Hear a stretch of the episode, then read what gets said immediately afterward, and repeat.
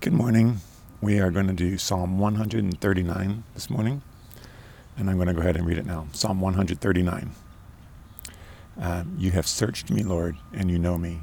You know when I sit and when I rise. You perceive my thoughts from afar. You discern my going out and my lying down. You are familiar with all my ways. Before a word is on my tongue, Lord, you know it completely. You hem me in behind and before, and you lay your hand upon me. Such knowledge is too wonderful for me, too lofty for me to attain. Where can I go from your spirit? Where can I flee from your presence? If I go up to the heavens, you are there. If I, make, if I make my bed in the depths, you are there. If I rise on the wings of the dawn, if I settle on the far side of the sea, even there your hand will guide me, your right hand will hold me fast.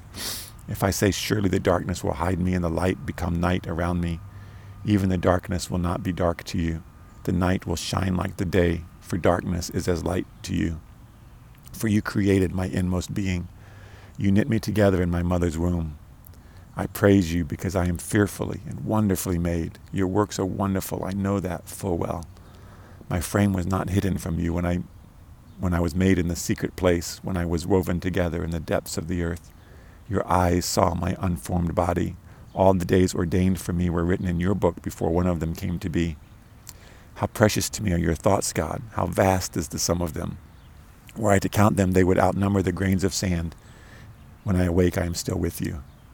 If only you, God, would slay the wicked. Away from me, you who are bloodthirsty. They speak of you with evil intent. Your adversaries misuse your name. Do I not hate those who hate you, Lord, and abhor those who are in rebellion against you? I have nothing but hatred for them. I count them my enemies. Search me, God, and know my heart. Test me and know my anxious thoughts. See if there is any offensive way in me, and lead me in the way everlasting. This is a beautiful and moving song of celebration of the truth that God knows us and is with us and loves us. You have searched me, Lord, and you know me. God's taken the trouble to search you out, to know all about you. Jesus tells us that even the hairs on your head are numbered by God. He knows all there is to know about you, but He's not after incriminating information, not searching you out so that he can condemn you, but because he cares for you. He wants to protect and provide for you. He knows you. The God of heaven and earth is concerned enough with you to know you. He knows your temperament, your quirks, your sense of humor, things that make you cry and things you're afraid of, the things that make you angry, the songs that move you, the stories that inspire you, the people that attract you. God knows you because he wants to. You're interesting to him. You fascinate him. That's something to sing about. And more than that, He's with you everywhere and always. If you'd ever want to escape for a moment of privacy, it'd be in vain. You can't.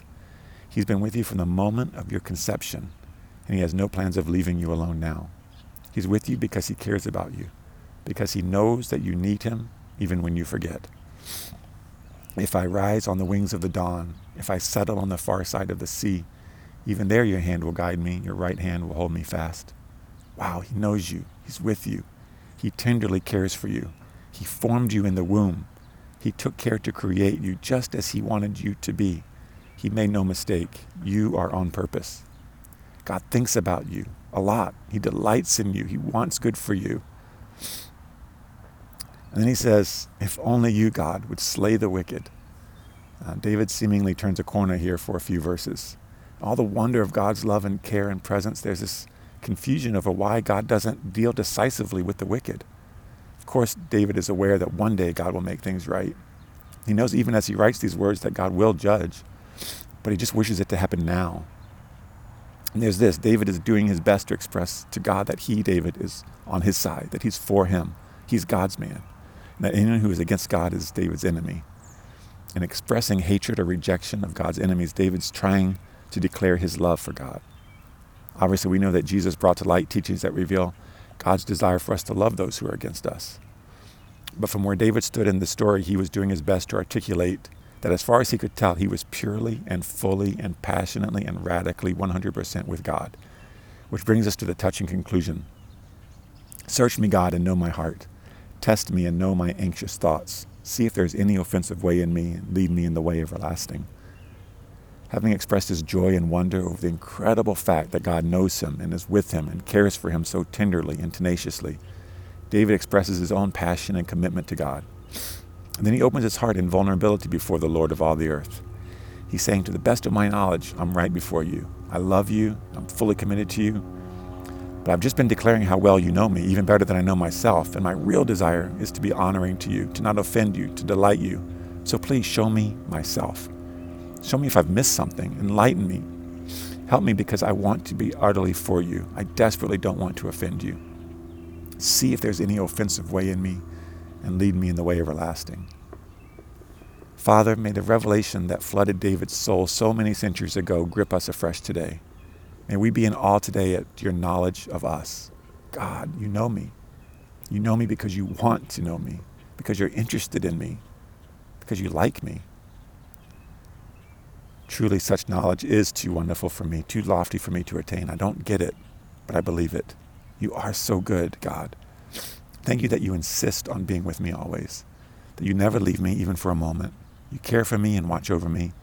You help me to be aware of your presence. You think about me. You have affection for me. Thank you, God. I love you, Father.